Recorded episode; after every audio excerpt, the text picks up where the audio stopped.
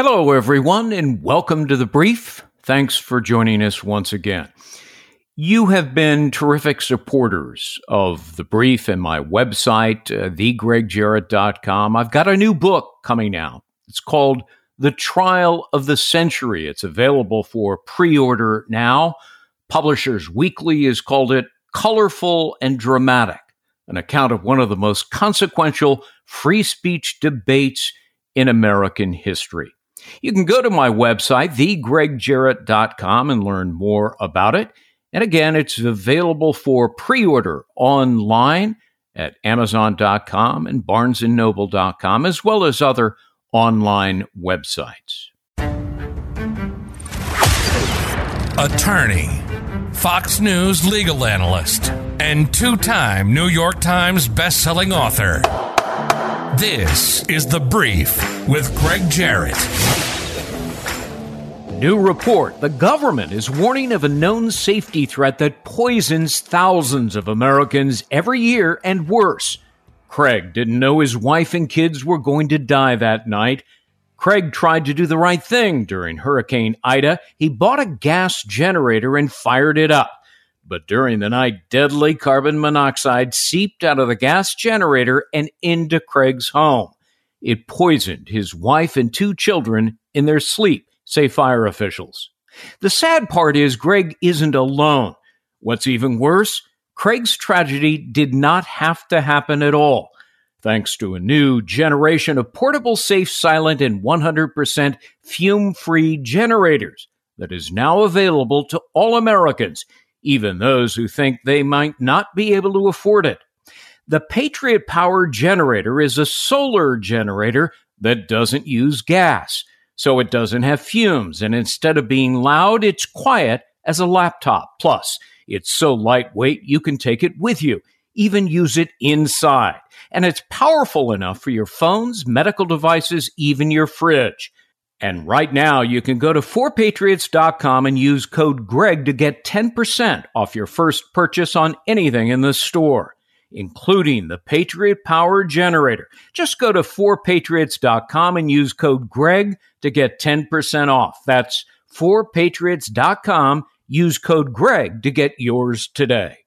For those of you who have read my many columns about the Biden family corruption, it's encouraging that Congress is now finally, finally investigating the volumes of evidence that appear to implicate President Joe Biden in his son's lucrative influence peddling schemes, selling access and promises of potential influence to countries like China, Russia, Ukraine, and other foreign nations. Despite a laptop with reams of incriminating evidence.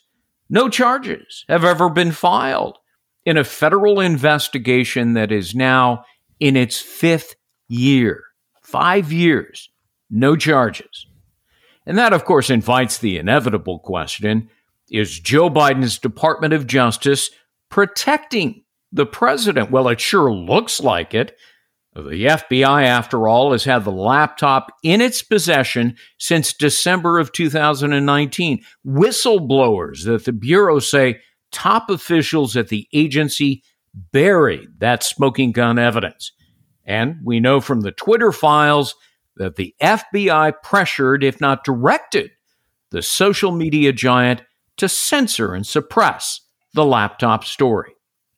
For more, let's turn now to Peter Schweizer, one of the best investigative journalists in the nation. He is the best selling author of several books, including Red Handed, the most recent, Profiles in Corruption, Secret Empires, and Clinton Cash, my all time favorite. His popular website and podcast is The Drill Down. Peter, great having you back with us there is a terrific column and podcast on your website, The Drill Down. It's entitled, Did the Clintons Inspire the Bidens? What's the answer to that question? I think they did. The answer is yes. Um, you know, Greg, you and I both know, having followed corruption and cronyism in Washington, D.C. for a long time, uh, everybody in Washington loves a business model that can allow them to get rich through public service. Uh, there are very few exceptions to that rule. And I think in this particular case, what the Clintons did was they globalized corruption. You know, we think about globalization with the economy, labor, all that kind of stuff. Corruption got globalized too. And it was really the Clintons, the first ones who said, you know, we're going to cash in not so much by going to, you know, Wall Street or big tech, although we'll do some of that. We're going to cash in by going overseas uh, to these corrupt uh, political cultures, places like Russia and China, uh, and we're going to uh, peddle our wares there and sell access there. That's what the Clintons did. And I believe that the uh, Bidens were inspired by that. In fact, you see in the laptop when Hunter Biden is talking about setting up the uh, Biden Center at the University of Delaware, he actually compares it to the Clinton Global Initiative, saying we can do with this what the Clintons did with the with the CGI. Yeah, and in fact, you go through it in great detail uh, in, as I mentioned, my favorite book, Clinton Cash. How they the Clintons used their foundation, their global initiative, really as a personal piggy bank, and in particular, the tens of millions of dollars from Russia that flowed into their foundation. yeah, it was really quite breathtaking. You know, tell us a bit more about that. Yeah, I mean, you know, look, Hillary Clinton was Secretary of State uh, the first term of the Obama administration, um, and that provided a real opportunity for the Clinton family to cash in. I mean, they were doing pretty well after Bill left the presidency and Hillary was in the Senate. But once she became Secretary of State, all these foreign entities wanted to curry favor with the chief diplomat. And the perfect avenue was the so called charity the Clinton Foundation. So they would make these charitable donations to the Clinton Foundation. Uh, the Clinton Foundation, of course, subsidized the lifestyle of the Clintons. It, it became sort of a dumping ground for their political operatives. And Russia was one of the main players. Um, and it centered around really sensitive, important issues like uranium. Uh, you and I discussed this on the air when when this f- story first broke. Uranium One, this uh, uranium company that had roughly half of the uranium assets in the United States. They also had uh, some very very uh, deep and rich uranium mines in Kazakhstan. Bill uh, Bill Clinton essentially got the Kazakh government to sell uh, those uranium mines to a friend of his, a guy named Frank Giustra, uh, who then donated a hundred uh, million dollars to the Clinton Foundation, and then Giustra turned around and sold those mines and the mines in the United States to the Russian state-owned uranium producer. So they were essentially doing the bidding of the Russian government itself. It's it's funny to me, Greg, when you look at uh, the the demonization of Vladimir Putin today. And and by the way, in my mind, he has always deserved it. But you know, back in uh, ten years ago, uh, the Clintons uh, were very much doing the bidding of Vladimir Putin uh, it wasn't just the money from Uranium One. They also took in a lot of Russian money because of something called Skolkovo, which was a Hillary Clinton initiative as Secretary of State to create a Silicon Valley in Russia. You know what could go wrong? Uh, and they cashed in there as well and that enhanced the the russian military. So uh, russia was for the clintons uh, sort of the the the golden calf uh, as it were. For the bidens they looked at the other part of the world they looked at uh, asia and particularly china as the place to cash in the most. Yeah so you know if i remember correctly about a hundred million dollars in Russian money flows into the Clinton Foundation and their global initiative. While at the same time, you know, Hillary and Bill are greasing the sale of America's uranium to Russia, their their ownership of it. I mean, good lord, it's to me, it's the definition of corruption. Let me come back to something you said a moment ago uh, the Bidens followed the business model of the Clintons. In fact, I'll quote from your book, Red Handed. Quote, The Bidens, father and son, together apparently followed a business model offering access to the highest levels of power in Washington in exchange for big money international deals. End of quote. And Peter, this is while the elder Biden was vice president of the United States, right?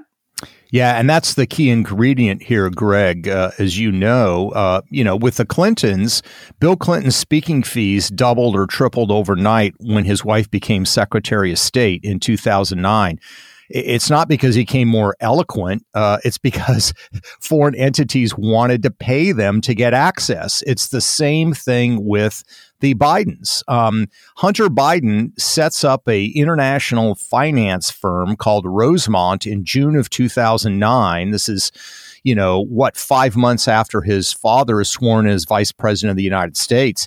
He had never done international business before. Uh, he couldn't have gotten a meeting because his father was simply a senator. But now that his father was vice president of the United States and Barack Obama gave Joe Biden the billet for policy towards China, policy towards Ukraine. Now, suddenly, these foreign entities wanted access, they wanted favor, they wanted favorable treatment.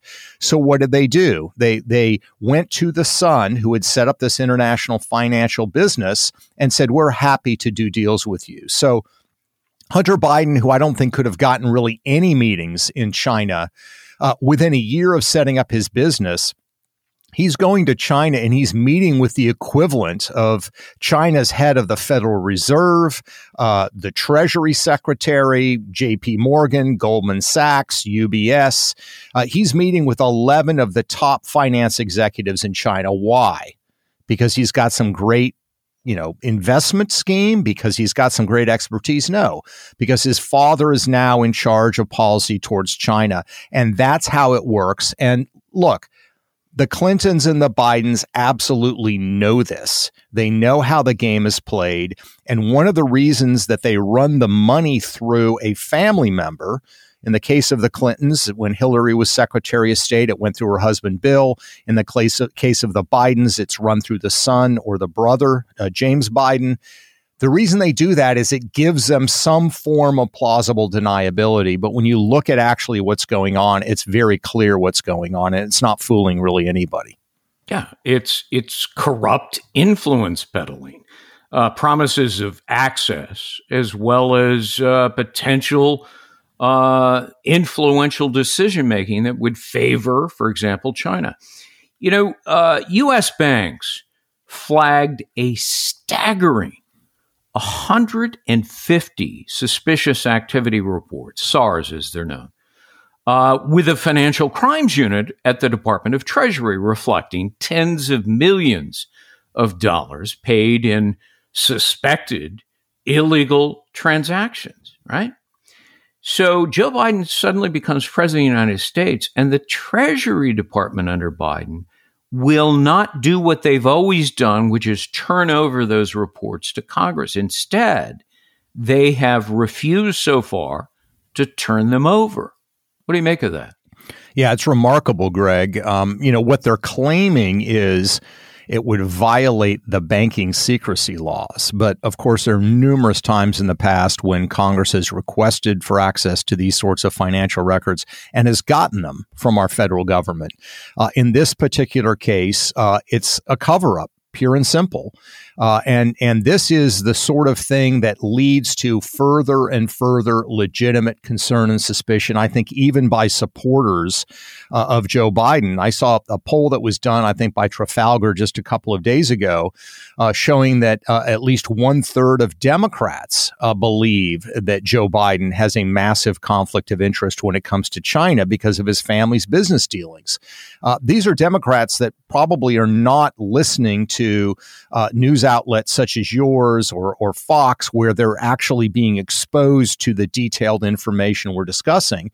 Uh, so it's very, very clear to me uh, that this is a cover up. And I think that it's going to be interesting to see where Democrats who don't want Joe Biden running for reelection because they think he's too old or they don't think he can win, where they are going to line up because we are setting up, I think, for a battle royale for access to this information. There's all kinds of things they can do to make sure that, you know, nothing personally secretive that would violate the banking rules uh, would be not disclosed. You can release the form, you can redact all sorts of things. They simply don't want the American people to know who and how much money the Biden family has received from uh, China. I've got about a minute left, so let me ask you the ultimate question. Is it a legitimate concern that Americans should be worried about that Joe Biden is compromised when it comes to China, that he has essentially jeopardized America's national security?